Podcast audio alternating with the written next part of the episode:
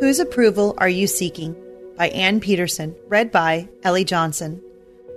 For am I now seeking the approval of man or of God? Or am I trying to please man? If I were still trying to please man, I would not be a servant of Christ. Galatians 1:10. I want to tell you a story about a people pleaser. I know the story well because I'm afraid it's about me. My husband and I were part of a monthly jamboree which met at our town's community center. Mike played guitar and I sang with a couple of our friends. One month, we had an event where tickets were purchased. I remember hearing that the money and tickets were not matching up. After almost everyone left, I took it upon myself to look for the missing tickets. At the time, I didn't realize what I was about to do was over the top. So there I was, standing in a dumpster at 11 o'clock at night, flashlight in hand, looking through trash bags. It was that moment I realized I had little self respect. Pleasing others was too important to me. Soon after, I had been sharing this with a counselor who suggested I read the book Boundaries by Henry Cloud and John Townsend. In that book, I learned how living in a dysfunctional family had affected my self esteem, and I learned that we are to be concerned with pleasing God, not people. The next time I read Galatians 1:10, I was surprised to notice the word or. I had thought if I sought to please men, God would also be pleased. I was wrong. As I studied the Bible and grew spiritually, I learned that growing emotionally was also important. As a child, I grew up trying to please my authoritarian parents who would never be pleased. And when we don't get approval, we sometimes carry that need with us into adulthood. The problem is, even if we please others, we still have that longing for what we never received. Somehow I struggled to believe anyone would approve of me, even God. But when I came to understand what His Word said and that He loved us as sinners, it was enlightening. God loves us unconditionally. He demonstrated His love by allowing His Son Jesus to be our sacrifice. John 3:16. We are offered eternal life when we accept God's gift by faith. Ephesians 2 8 through 9. Realizing God accepted me was something I desperately wanted, but something I felt I didn't deserve to hold on to. But as I kept reading God's Word over and over again, my thoughts began to change. It really wasn't based on me, it was all because of God's love. My feelings about myself were transformed by the truth. Reflecting on those truths, I felt like I finally had a place where I belonged. I belonged to God. I didn't have to strive for God's acceptance because when I accepted the sacrifice Jesus made, I became God's child, totally accepted in the beloved.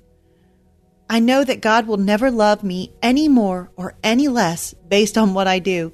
He loved me at my worst, and He made me righteous when I trusted Christ. At that moment, I was given access to God's throne room, where I can climb onto my Heavenly Father's lap day or night, and tell him what I need. Whatever I might ask him is nothing compared to what God has already given me. Romans 8:28. Do you long to be accepted?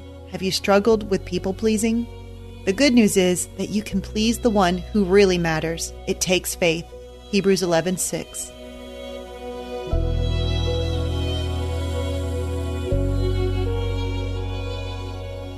Hey everyone, thanks for listening to Your Daily Bible Verse, a production of the Salem Web Network. If you enjoyed what you heard today, we'd love for you to head over to iTunes and rate and review our podcast. It really does help people find us. This episode was produced by our managing editor, Kelly Givens, and recorded and edited by Stephen Sanders. Be sure to come back tomorrow as we examine more of God's Word.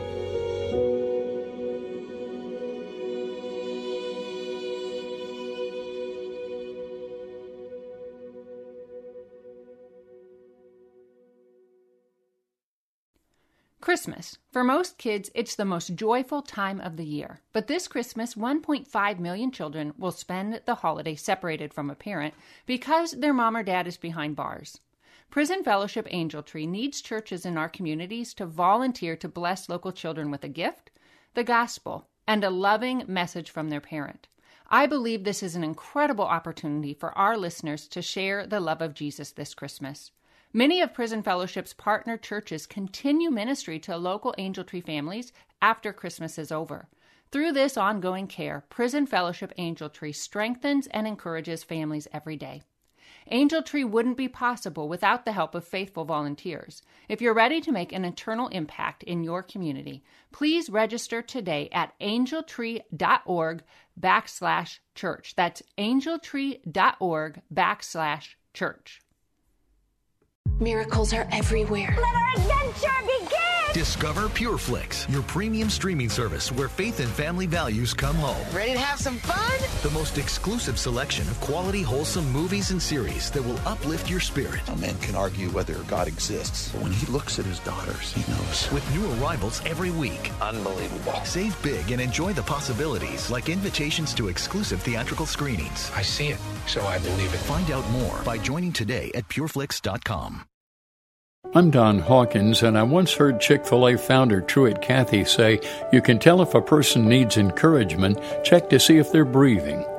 I'd like to invite you to my weekly podcast, Encouragement for You, featuring encouraging guests like Dr. Greg and Erin Smalley, Dan Cathy, the late Dr. Frank Minirth, Josh McDowell, and more. To subscribe to my weekly Encouragement for You podcast, go to lifeaudio.com. That's lifeaudio.com.